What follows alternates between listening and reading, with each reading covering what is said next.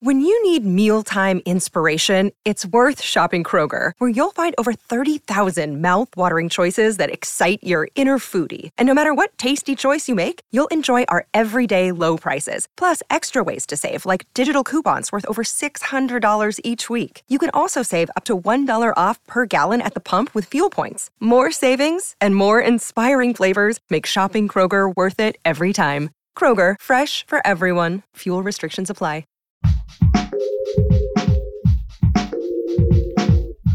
What if you could become a better person, not by working harder, but by taking one doable step a day? And not because you're a bad person now, but because there's something inside you that's ready for more. How to Be a Better Person walks you through one year of those tiny steps, three hundred sixty-five small but mighty tools you can use in the next twenty-four hours to make a difference in yourself and the world. My mission?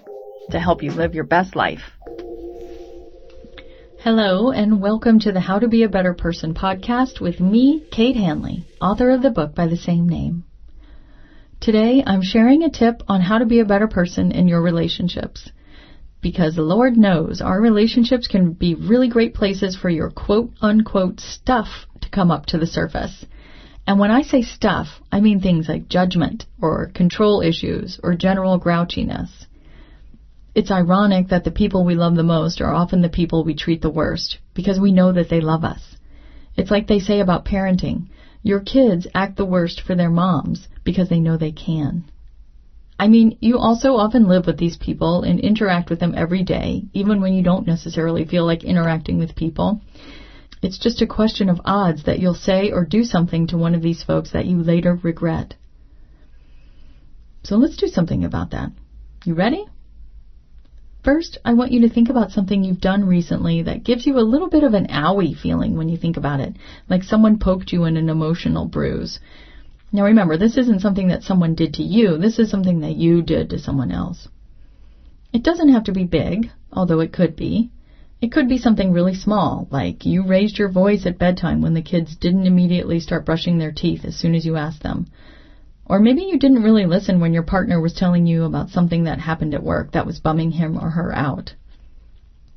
I'm guessing you won't have to think too hard to come up with something. If you're struggling, you're probably overthinking. I mean, we all make mistakes, even you.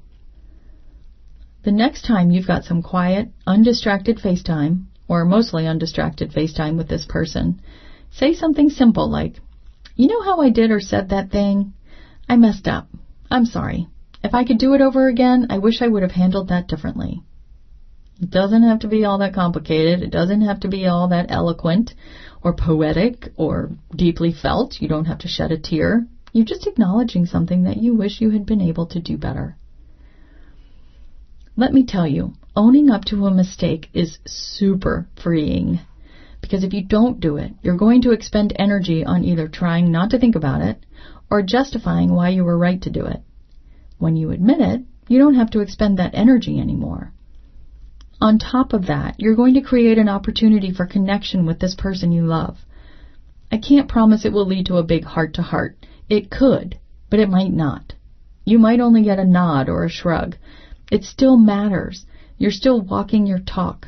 You're still modeling the behavior you'd like to receive, and you're still unburdening yourself. Now, you don't have to do this face-to-face or even verbally. Everyone's going to have their own style at this.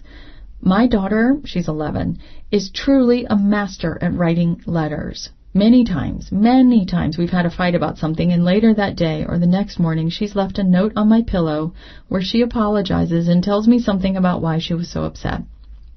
She processes through writing and also through being alone. So if that way feels better to you than talking about it, by all means, go for it. I suppose you could text. I mean, if it's a question of texting versus not doing it at all, I'll take texting or emailing.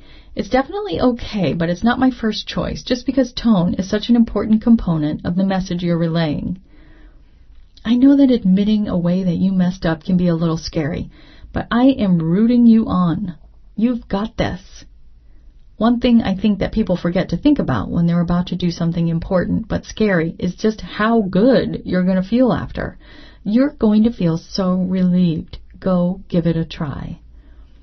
And if you're up for it, either tweet me about it at Kate Han or post anywhere with the hashtag BetterPersonPod. You could also visit Be A Better Person Podcast dot com and use the Contact Kate button to send me a message and tell me about it. Have a great day. Thanks for listening to How to Be a Better Person. If you liked what you heard, share it with someone you think would like it too. Your voice matters. Come sign up for the weekly newsletter that includes a link to every episode from the previous week so you can catch up on anything you missed. You can do that at Be A Better Person Podcast dot com. I also love to hear from listeners. Seriously, I love it.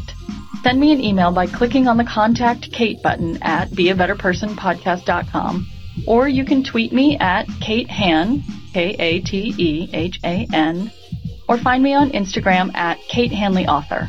I look forward to connecting with you.